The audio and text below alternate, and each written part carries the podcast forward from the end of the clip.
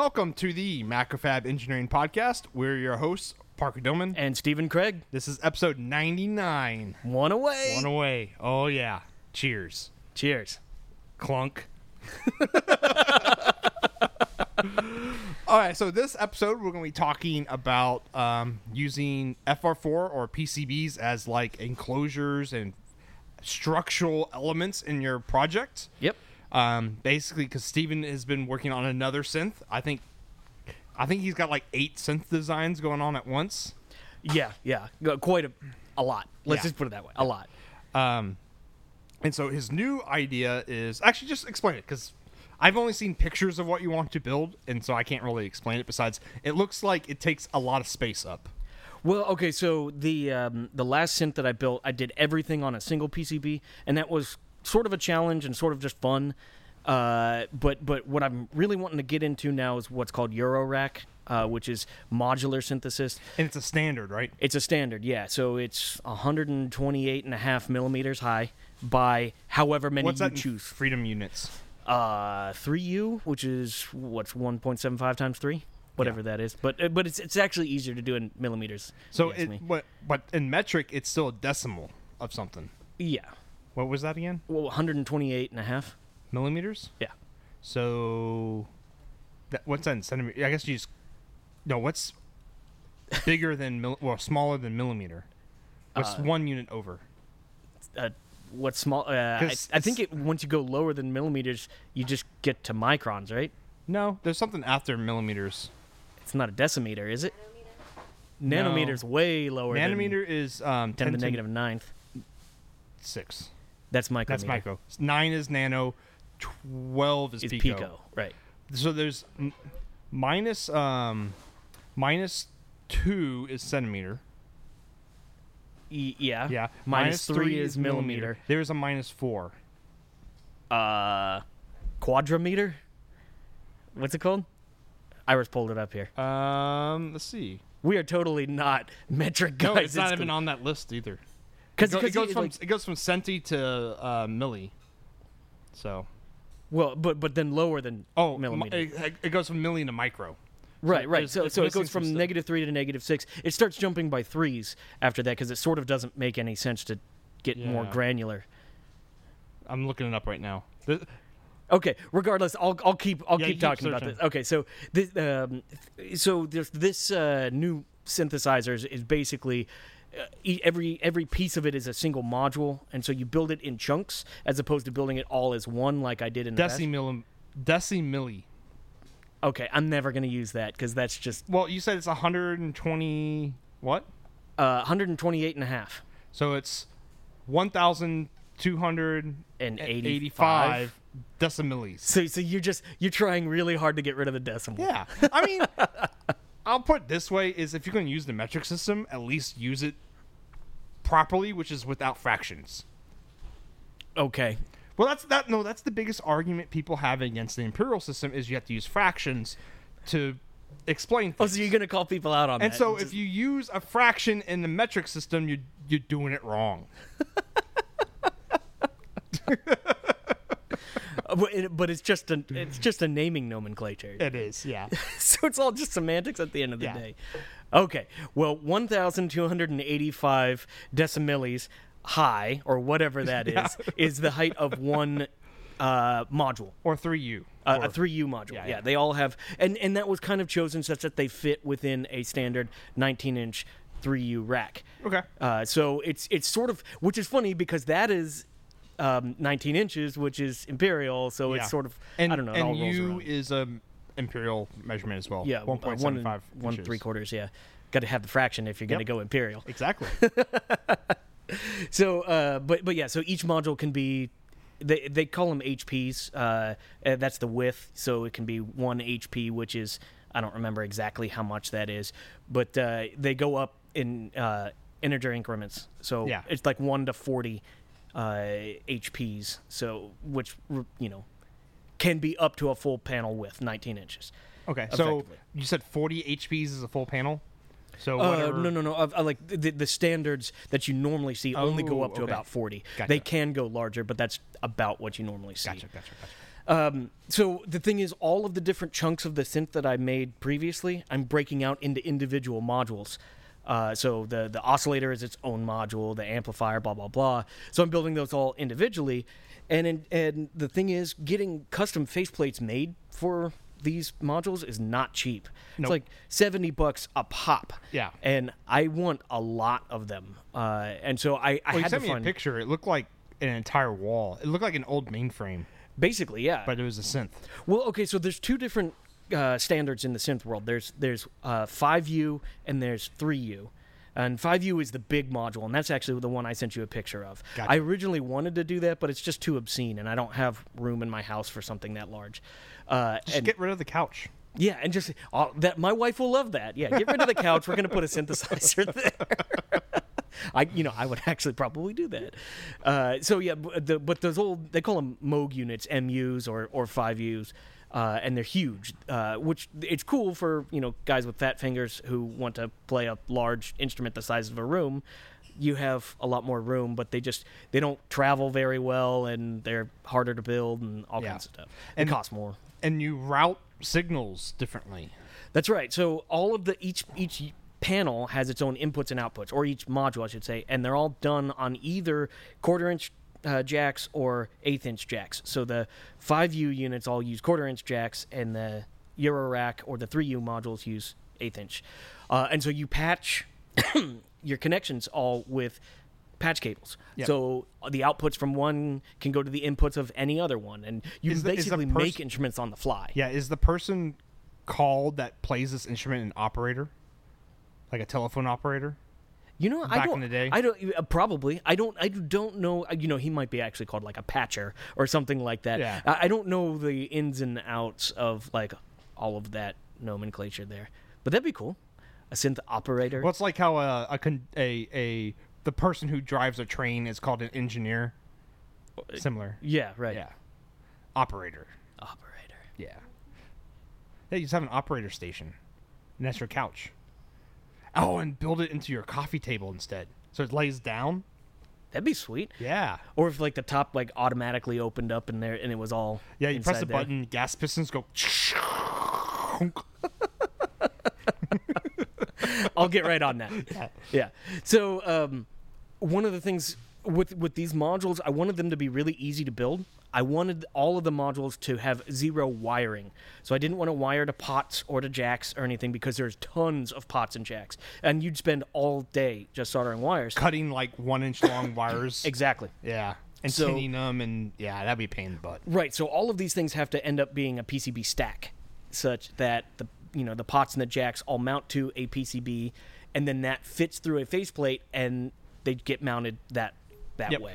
So uh, cool thing is there's standards around that. Uh, so in the synth world, there's standardized pots and jacks that all sit exactly the same height off Mm-hmm. the board, uh, such that if you buy that, you know That family that of family, yeah. everything works together. And it's super convenient because you really don't leave that family very you don't have a need for it very often. Yep. So you can build everything under one standard and you build like one footprint for a potentiometer and it applies to every module you ever make. And so it makes, you know, libraries and PCBs super easy. Um, but the back to the faceplate issue, I didn't want to spend 70 bucks for every module because you can have 50 modules in in a synth easy, you know. So I was looking at what's an easier way and make the faceplate out of PCB material, Yep. Silk screen. silkscreen, uh, and the uh, most PCB manufacturers cut holes actually pretty accurate. In fact. Way more accurate than I could do on a drill press Yeah. uh, myself, and it, they come a lot cleaner. They, I can put any silkscreen information I want. If I want different colors of either silkscreen or solder mask, I can do that. Uh, so it was just kind of a no-brainer. And with the fact that PCBs cost like nothing nowadays, Yeah. just raw PCBs, uh, it just kind of made sense. Yeah, so I was going to talk about that. Um, yeah, tolerance considerations Yeah, on that. That's going to be later on when we're talking about this stuff. So, cool. yeah, glad you brought it up.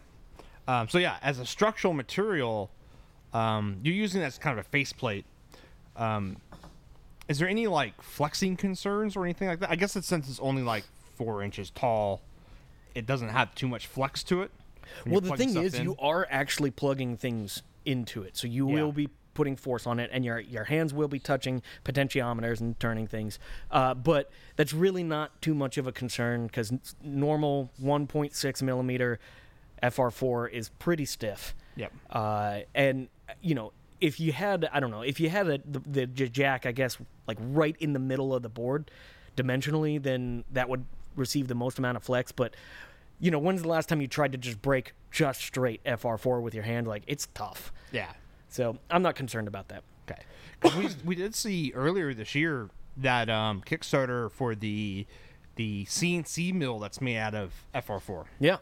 Um, and so it's apparently rigid enough to handle a little tiny, you know, engraving mill. So, yeah. You know, and and it makes it's not a half bad um, material for uh, structural design. yeah, we've used it for fixtures here at MacroFab. Yep. Well, not PCB material directly, but getting like Garolite G10, which is really close to FR4. Right, fiberglass epoxy resin Scoop. stuff. Yeah. Yeah. Yeah. The only thing that kind of really sucks in my mind is that some people are actually allergic to it. So if Really? you if you get some fiberglass dust on you, uh, some people will actually like break out in a rash. so It's, kind of inert. I wonder what. I wonder if it's like a physical reaction then. it might be uh, the epoxy. Yeah. Oh, yeah. Yeah, right. the epoxy. So it's it's questionable, and and and on, at the same time, like you don't want to breathe in any of the dust. No. But I'm not doing any cutting. Uh, so I receive these PCBs like final product, and they're already cleaned and washed. So it's there's no concern of that. But if you have to like cut them yourself or modify it yourself, then there might be a little bit of Yeah, I guess you could be allergic to um, dried epoxy because I'm actually partially allergic to some epoxy brands Mm-hmm. that when it's like I'm mixing it, um, but when it's dry, I never had a problem. And I wouldn't be surprised if you can grow an allergy to that, or I guess Oh, yeah. develop a Develop. Well, it's like when you um, you can develop an allergy for like if you're a woodworker for like cutting pine and h- mostly the harder woods that have like different. Yeah, but what's crazy is you'll develop a, uh, an allergy for the species of wood, Yes. not for just like wood in general. Yeah, because like pine, um, will just I'll just will sneeze like crazy. Oh, the, Even- yeah, the resin. Yeah, in it. yeah. the resin will just make me sneeze like crazy for Yeah, yeah, yeah. hours and get me a headache. And it's not like I've tried like oh maybe it's just like dust, Mm-hmm. and I've worn, worn just a regular paper mask, and that's not enough. I have to wear a if I'm cutting that stuff all day, I have to wear like a carbon mask. oh yeah, So it'll get to you. it sucks. So, uh, the, you know, one of the other things that's kind of nice about using FR4 uh, is that it's originally intended to be electrical. So, if you need to add any kind of electrical characteristics to the faceplate itself, you can do that for effectively free. You're already paying Yeah, for it. plus the parts. Yeah, Well, right. So, so if you want to add like a ground plane across it for shielding, uh, that doesn't cost you any extra. But if you want to do like touch pads or anything on the front, um, ooh capacitive capacitive touch. touchpad, you could actually do that, and it really doesn't cost you any more. Yep. To to add that on there, so it's it, you know there's some benefits uh, to that. You can also get pretty fancy with uh, silkscreen nowadays, because uh, The DPI is what 200 ish DPI at most. at, at most, and some of them is actually higher than that. Yeah. Uh, so the the place that I've actually used for faceplates in the past, um, uh, I used uh, ED Easy EDA because they're two dollars for ten PCBs. Now they're like twenty five dollars for shipping. So like it, It comes in the watch, wash, it comes out. Yeah, but yeah. but at the same time, like they do a decent enough silkscreen that uh, you know I wouldn't necessarily sell it as a final product, but it's totally fine being a home usable thing. Yeah, Yeah, yeah. for my own personal use. And so we're talking about like you know putting electrical and stuff. I guess you would design this in. I guess the good thing about doing this kind of method would be you get to design it in the same EDA tool or design software that you design your PCB in, so you don't have to learn a new CAD software package Right, you you could do all the artwork directly in your EDA. and then output the Gerber, which you already know. Yep. And just so you don't have to find you know figure out how to export a step file out of your CAD program or whatever. yeah. So So for Yeah. for the, uh, the the stuff that I'm doing right now, I actually opted to design the uh, artwork in Inkscape. Um, I did I did that separately because I wanted to choose like specific fonts and things like that. I I, I went to DaFont because they have like five trillion fonts and went to their like sci-fi page because Yeah. it just worked for synth stuff. did you use the Blade Runner font? I, I, I considered it. I consider the Blade Runner and the Metal Gear Solid font. I like both of those. They're Yeah. both awesome. But I actually went. Uh, funny enough, I went with a font that was like on their like most downloaded fonts page or whatnot. You know, Yeah. because like, on those it's like a whole bunch of like really dumb cursive script stuff that's just says like Merry Christmas or something like that. You know, but they had one that was just really fantastic. So I went with that, and I designed like a really nice. Um, circular pattern to go around the pots to Mm-hmm. show you know zero through ten. Uh, I should have done one to eleven. Yeah, you should have. I, ha- 12. I haven't bought it yet. I haven't bought it yet. Maybe I can. Maybe 12. I can just go back. But but so I I, I did that in uh, Inkscape, and uh, since I did everything in, in DipTrace, all the PCB design, I can actually upload images to Silkscreen Mm-hmm. in DipTrace, uh, and so I just exported with like five billion DPI, uh, and just pump that right into DipTrace, and it comes out 20 megabyte Gerber file. So yeah, it comes out looking pretty good. I'm happy with it so far. awesome. So yeah, uh, hopefully in the next I don't know couple of days, I'll place an order for a handful of modules, and uh, when when it's all done, I would like you to play it. Okay. Actually, I think that would be a lot of fun. I've never played a synth before. So Besides turning knobs on the one that we built. Right. Or you built. yeah, you you I put stain on the enclosure. You did the least electrical part of it. Yeah, I know. I built the enclosure. so yeah, no. When this one's when this one's done, it's a lot more like tactile to play. Okay. You know, because you actually have to like connect things physically. Yeah, yeah, So uh, I want you to play it, and maybe we'll have another synth jam on the on the podcast. so I got a question about those Eurorack things. Yeah. Are the cables shielded? uh, well, so they're it's just two conductor. So it's one is signal and the other one's grounded. Yeah, Okay, uh-huh. so they are shielded then. Yeah, yeah, they are. Okay. Because that's that's one thing I was thinking about is like, if you were if you were manufacturing these things, um, how do you get the, would get those FCC CE E certified? Because there's so many different configurations to basically use one of those Eurorack modules. How would you? You'd have to test for per FCC CE E rules. You have to test every single way that thing can be hooked up. Uh, I'm not entirely sure. And, and and the thing about it too is like those outputs, even if you don't have a jack plugged in, most of the time they're not shorted to ground. Yeah. So though, so they're just acting as an antenna. Yep. But uh, I mean, most synths don't go above 20 kilohertz, uh, and most of them are analog, and they don't have a processor buzzing away. So I think it's six kilohertz is what it has to be under. well, yeah. Yeah. I- It's so. I mean, the thing is, they're so not. They're probably not the getting fast, signal is but probably so low power. Yes. it's not broadcasting. it's high voltage, low current. Yeah, It's usually 10 volt peak to peak, but like nothing current. yeah. So I don't know what the rules would be for consumer audio equipment. Eurorack, yeah. I don't Yeah. know either. Uh, What would- or would you try to you know sell it as a test equipment thing? well, and and uh, the we mm, I don't know if you could certify it as that. I, the thing that, know the thing that's crazy is most most cases that people put these uh, Euroracks in are made entirely of wood, which you can't do that either. Yeah. I mean they're they're like screwing power supplies directly into wood, like three amp, twenty volt power supplies, but in, directly into wood. So I don't know how they get away with it. Uh, I mean, obviously home gamers can do whatever the hell they want. Yeah. But uh, yeah, I don't know. Maybe I'll look into that. That'd be fun. Yeah, see if go to like one of the major manufacturers of Eurorack stuff and see if they have FCC CE E stamps on their stuff. Uh, yeah, I doubt it.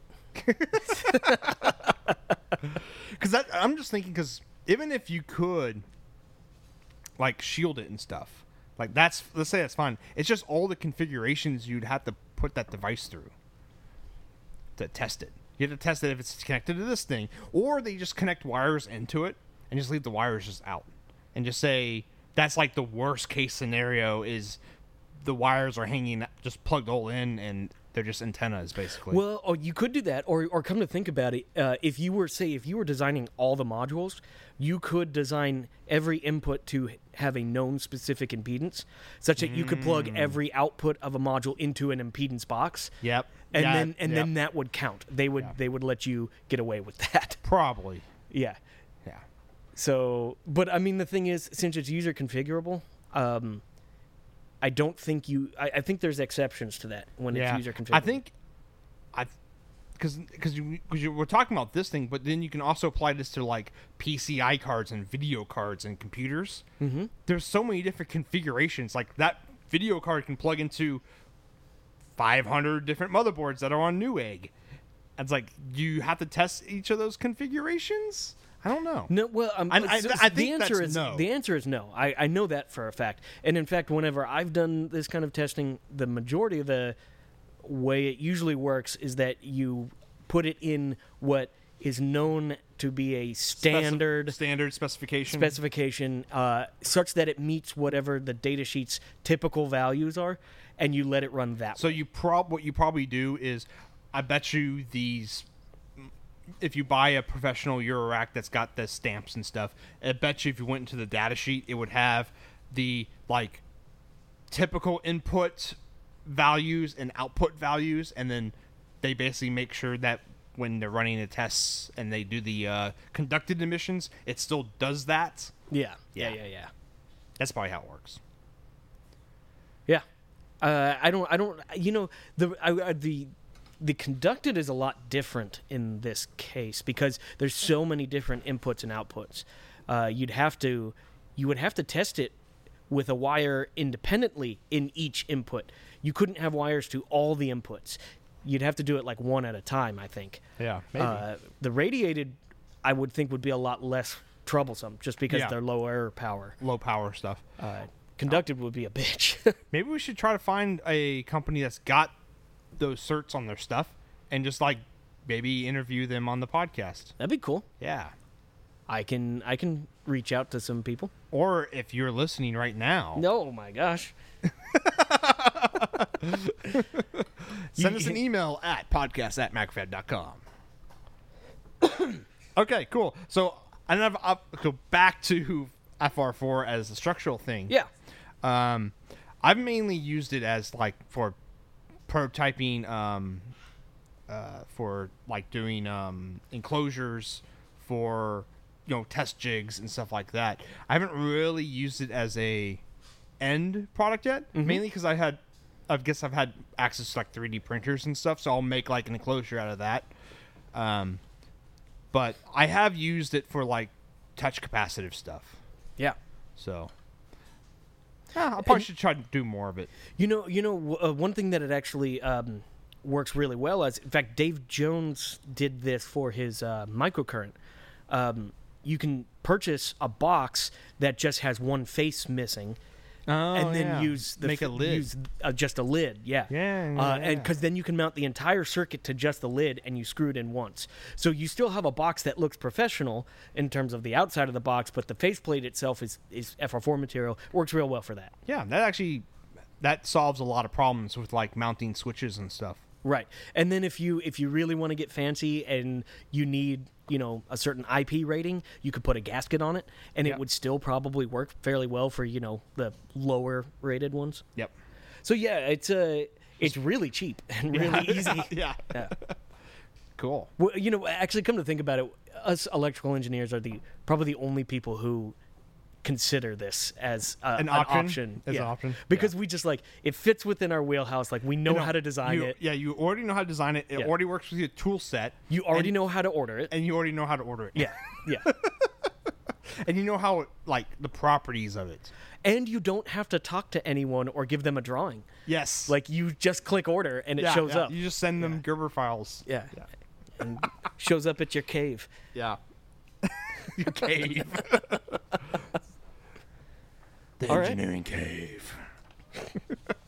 All right, cool. So we'll go on to the POW pick of the week. Mm-hmm.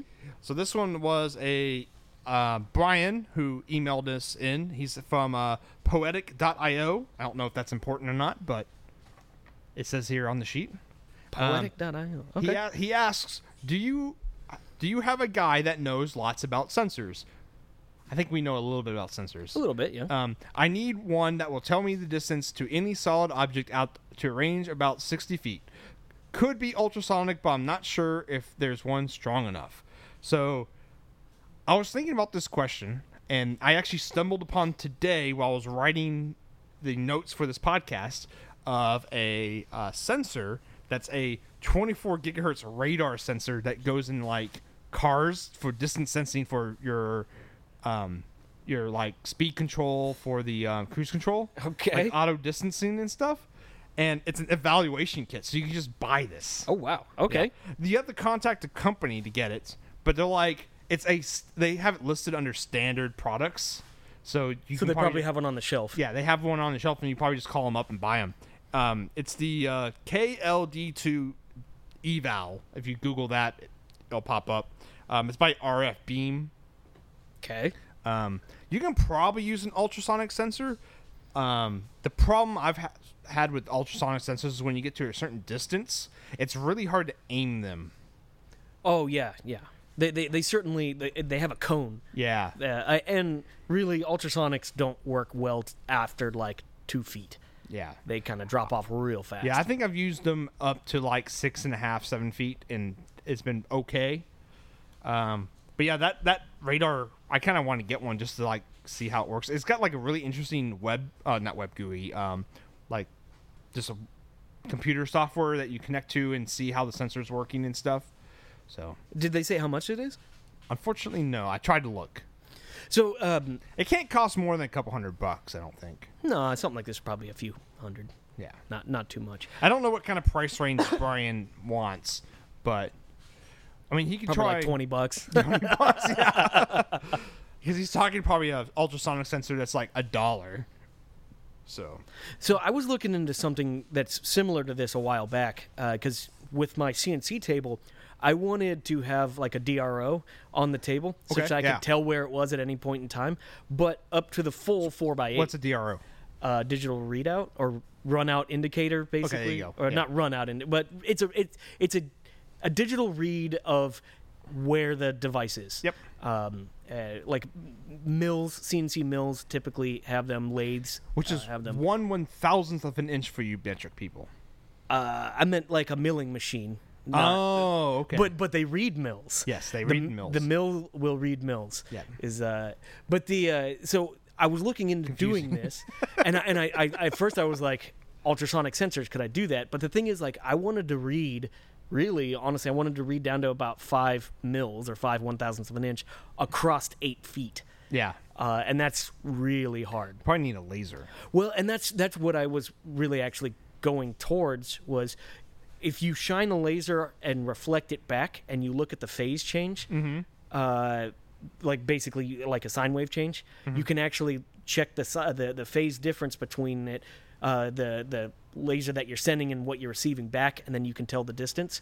But that's based on the wavelength, and so you'd be traveling across gazillions of wavelengths as you go across eight feet. So you'd have to have some kind of like weird counting software, and it wouldn't be absolute. It would always be relative in that sense. Yeah, you'd have to have an FPGA.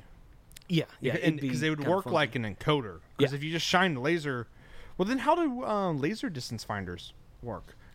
Do they pulse the laser then? Well, yeah, I mean it, that's that's how it works. You you pulse it and you get you get a phase difference. Uh, Okay. Basically, So how do the ones work that know absolute distance then?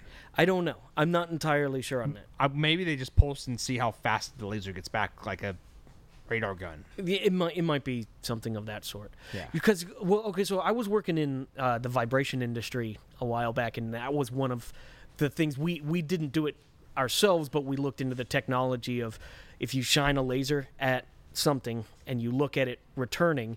Uh, and then you look at the the phase jitter. You can actually see something vibrate without actually touching it. Yeah, yeah. That's how temperature, laser temperature sensors work. Yeah, yeah, Yeah. right.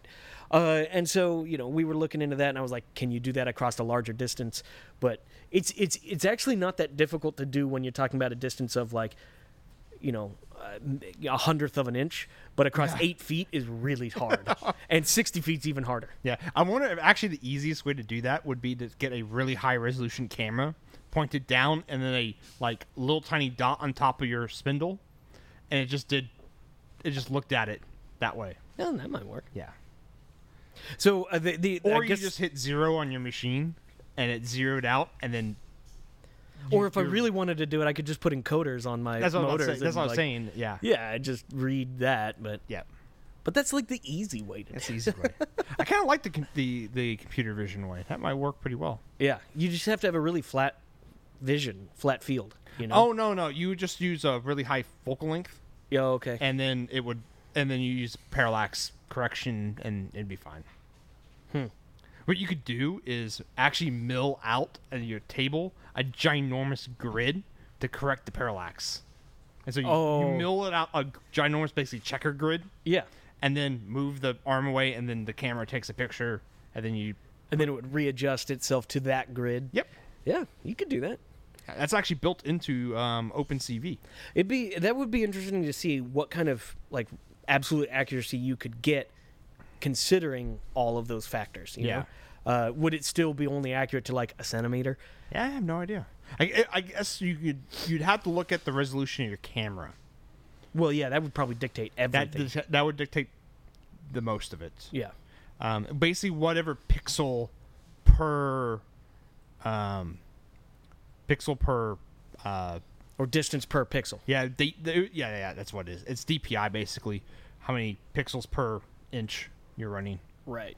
Um, Damn, you'd have to have a pretty solid camera. yeah, you a would. pretty crazy Um, camera. you actually wouldn't even have to use OpenCV. You can actually just like look at because if the camera didn't move, you would just look at where that dot is in the field, and then that pixel is this number.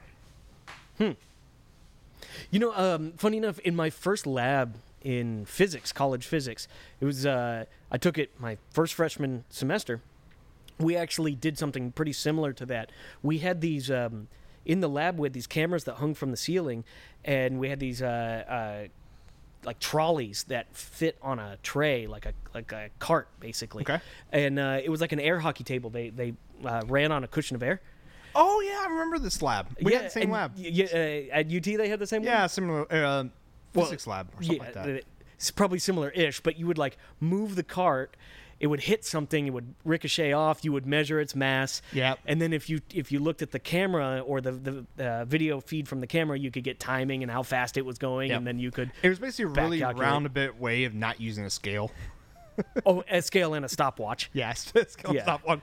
Basically, it Which was probably like, the year before they probably gave kids a scale and a stopwatch. no, no. It was a way to basically reinforce that physics is a real thing. Well, yeah, no, it was The yeah, it was like it formulas was like work. proving. Really, it was like weeks and weeks of proving f is equal to ma. That You no, know, that's what it was. Basically, yeah, that, yeah. And all the formulas that are derived from it. It's like when you take your first like computer uh, electronics lab. It's like the whole year is proving you know V equals IR. Yeah. Which that's everything for electrical engineering. Yeah, it is. It's I- practically Yeah, everything. because like the first year in electrical engineering, you do um, Ohm's law, and then you do Kirchhoff's Kirchhoff. Kirchhoff's law, which is like the node amperage The voltage and the current. Yeah, yeah. Yeah. The voltage at every point is the same, and then on the same net. Yeah, yeah, on the same net. I like that. we you, they didn't teach it as a net, but No, as, they- after you leave college, everything is a net. everything's a net. Yeah, yeah. And then all the currents that flow into a net must also flow out, Out of, of a a net. net. Yeah. yeah, Man, they hammer that in. yeah. Uh, that, that was like 14 years ago. I still remember that stupid stuff. Because I don't use that stuff every day. Well, no. Okay, here's the thing. No, the, the thing Or- is, you or- you know you do use that every day. You absolutely use it every day. But the thing is, you never. But you never have to like do any of the calculations. It's like you have proven to yourself and to many professors that the voltage at on everywhere on one net is the same. That's You've true. proven it so many times that you just believe it. Yeah, it becomes your rule of thumb. It's your rule of thumb, right? And Yeah. and you know all the current flowing in must also flow out, so you don't have to prove it to yourself. You just know it. you just know it. That's true. That's true. Yeah. You do use it. It's just the way they teach it is just like, oh my god, the same homework problems over and oh, over and Oh, over. Yeah. yeah. The this everything on the left side of the equation must be everything on the right side, right? Yeah. You know, it's funny. We're recording this too right now, and there are students that are suffering through their final exams right now. Oh, doing Kirchhoff. Yes. Guaranteed. you know, okay. Oh, what's what's the one with the um? It's the dig- it's the digital logic class, but it's like we have to draw those grids. Oh, um Karnaugh maps. Oh, K maps were K-maps. the worst. 3D K maps. 3D K maps K maps sucked. Yes. Oh, I hate K maps. So our our class we did that it was um, digital log intro to digital logic. It's like 316 or something like that. I can't remember the number. Um, it was a self-paced class. Yeah, that's right. UT had that where you had to. You just showed up and that was it, and then you just like scheduled to take a test or a quiz, and then and then it was like on this date you had to make sure your first midterm was done, and this was your second midterm date had to be done by then. So I failed it my first year, and then the second year I finished it the first month. You just rip through. I just ripped through. I basically sat down and just did everything. Wow. Yeah, Did you get make an A? yeah. Okay. basically, I took too many classes the first year. Oh, the, that semester, and I just didn't have time. I basically just blew it off because I was a college student, and yeah. you know this happens. I hated I, digital I logic. knew people that failed because they failed that class twice in a row. They got they dropped out of electrical engineering because of that class. because they couldn't manage their time. Yes. Wow. Yeah. That sucks. Damn. Yeah. I think they made that not self-paced like a couple years after I took it because so many people dropped out because of that class. Imagine if every class was that way. Oh, I would not have graduated. That oh, would, that would oh, I can take terrible. the midterm whenever. Yeah. That's never gonna happen. One hour before the due. Oh shit! I gotta take the. Midterm. Oh yeah, you'd come like you you'd show up to do the midterm on like the day of, and it's like we're full. Shit, there's not enough desks to to do it. No, that's great. Yeah. So Bryan, go check out the K-L D2 eval, and actually let us know how much it is after you get through salespeople. Yeah. I want to know how much. And that pick one costs. up and pick one up for us too. Yeah, ship it to podcast at macrofab.com. We'll send you a T-shirt. Yeah. Digitally transmit it to us. Yeah. or if you're from RF Beam, send us one and we'll send you a t-shirt. That'd be cool. Now, I think if you have like 20, 30, 40, how many people are in that company, you'll have to share a shirt. But I, you know, honestly, for 24 gigahertz, I would love to open it up and take a look uh, at that. yeah, So the transmitter would probably be pretty cool to look at. probably pretty cool looking. Yeah. Uh, I, I had a landlord once where uh, he it's it, I, this is a weird conflict of interest. I don't know how this works out, but he's a cop, but he also has a business where he repairs all of the police's equipment. So there's there's a weird conflict of interest there. I don't know how it works, but he did He all puts the. in like kill switches for for cameras that the body cameras. He puts a kill switch in. I bet you he did. yeah, I would not be surprised. I used to go over to this guy's shop and we used to just drink and play with radar guns all the time. It was awesome. And it was cool like his shop you it was it was so w- completely random. You would walk in to his shop and he had a, a, a case there, a glass case like you you know, you see at a store and it had half of it was vacuum tubes and the other half was bullets.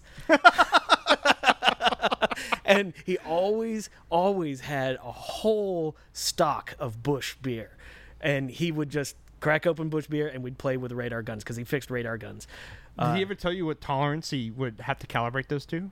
he he had oh my gosh he had a room that would make you drool in terms of like test gear Yeah. so he had all that stuff the the thing is like man i swear he did have this stuff drunk so i don't know how calibrated all, of it, all of it was he was he was a fun dude and he had like 8 million stories so like you could sit there for hours and just listen to this guy um, and he taught me how to change the text on like road signs uh, that like I was actually thinking like what like he knew like the secret technology to put in front of your car. so Yeah. the radar gun would just bounce off. it's just a text file there's just a laptop oh and no, a I'm talking, file I'm talking about like they not get pulled over for speeding. Oh yeah, I mean, I mean, he. You know, the funny thing was, he, uh, the guy was obviously a beer drinker, and he told me he's like, I never send a guy to jail for for driving drunk. He's like, I I don't do it unless he talks back to me, unless he gets he gets mad at me. He's like. I, you know, I can understand. You went out and had a couple drinks, and you're you're driving home. I get it. I so I'm not gonna pull you over and do that. Uh, he's like, but if you give me back talk, you're going to jail. Also, we do not condone drinking and driving. no, no, no. We do not. We absolutely we do not. The funny thing was he he told me this one time. He's like, uh, he pulled over a guy for for drunk driving the other day, and he goes, "I'm going to give you two options. You can either go to jail." Or he get, grabbed the guy's phone and he found the girlfriend's phone number. He's like, "I'll call your girlfriend, or you go to jail. You pick." That's a pretty good option. it is a pretty good option. Yeah, it's pretty good. Yeah. So there you go. That's He- he- here's here's to you, Larry. Larry. I like that's like the most generic name. Oh too. yeah, Larry. Wherever you are, Larry. Here's to you. We had some fun times. Hopefully in a maybe not in a ditch somewhere because he was drunk driving. Oh man. All right, we should, we a- should not be laughing about that. um. Anyways, on to the RFO. RFO, And yeah, yeah. unfortunately, the RFOs are kind of lame this week A little bit weak. This week has been. Well, really I see they're they're about Eagles, so they have to be lame. Yeah, um, and it's also it's just like it's right before Christmas, so like most engineers are like you know with their families, not doing anything cool. We're gonna really find who the true listeners are this week. Yeah, exactly. Um, so yes, Eagle is the first RFO. Eagle 8.5 came out, and they introduced push, pull, shove routing. Okay, that's awesome. Yeah, so KiCad's had this for a while. Well, the stable releases of KiCad has doesn't have it yet. I like how you have to call it stable. um, the CERN release because you know CERN is like the the the people who smash particles in Europe. yeah. Um, they have a, their own like repository for KiCad and they do their own development for it, and they have push shove routing.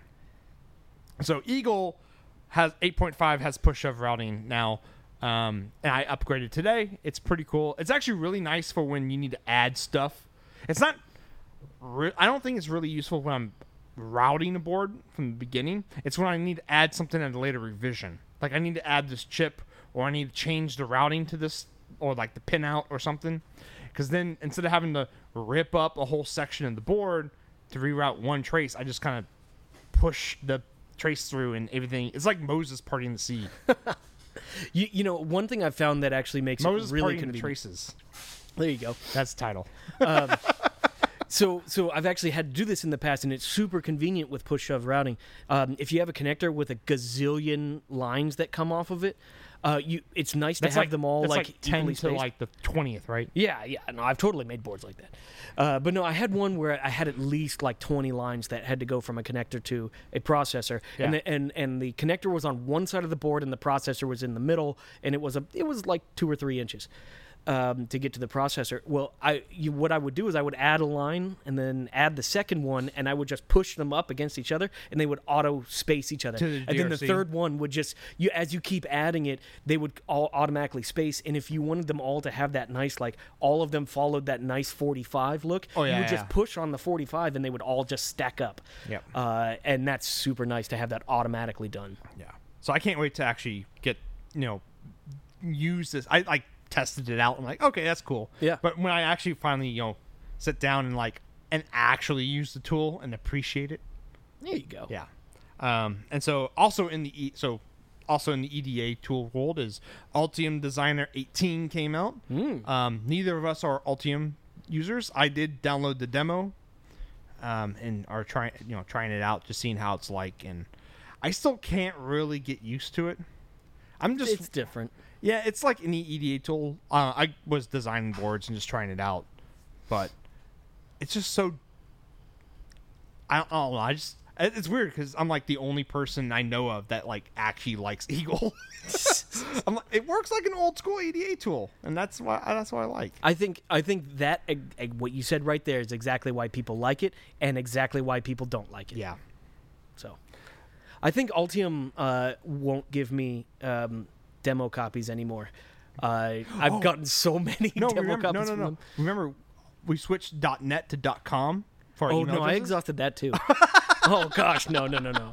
Like every email address, I've used other people's email address at MacroFab. I've gotten so many copies of Altium, and uh, and it, and maybe it was a newbie move, but I used the same phone number every time, and and they've called me Ah. like fifty thousand times. Yeah, it's like this. It's like they call like you'll get like eight calls in a row from the same person. Yeah. It's funny. Uh, I, Parker's heard this story before. I don't. I don't know if I've said this on the podcast, but uh, there was a, a salesperson who called me from Altium, and, and she sounded young, and and the way she was talking made it seem like she was fairly new at the place. Maybe she wasn't. I don't know. But regardless, like she was, she was a little shaky when talking to me, and I was like, "Hey."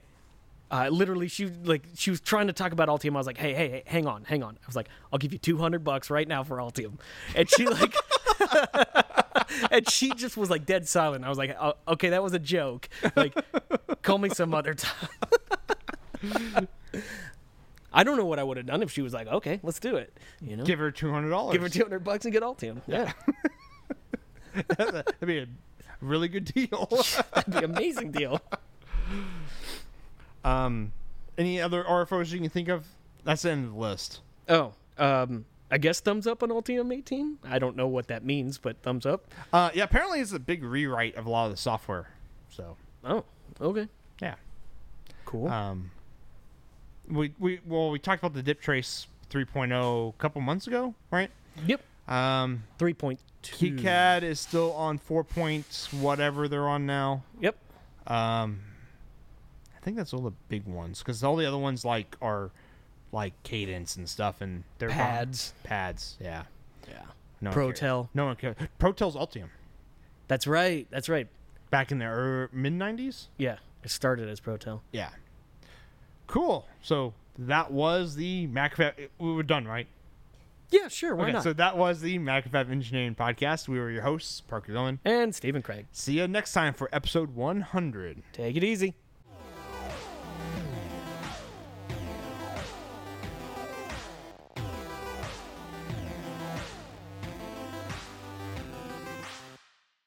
Thank you, yes, you, our listener, for downloading our show. If you have a cool idea, project, or topic that you want Stephen and I to discuss, tweet us at MacroFab or email us at podcast at MacroFab.com. Also, check out our Slack channel. If you're not subscribed to the podcast yet, click that subscribe button. That way, you get the latest MEP episode right when it releases. And please review us on iTunes. It helps the show stay visible and helps new listeners find out. Don't press that button yet because we also have a position open on our software team. Uh, we need someone with strong Linux and AWS experience to build the tools we use to test, build, deploy, and troubleshoot the software that drives our MacroFab platform. Um, there'll be a link in the podcast description of where you can go check out our job postings.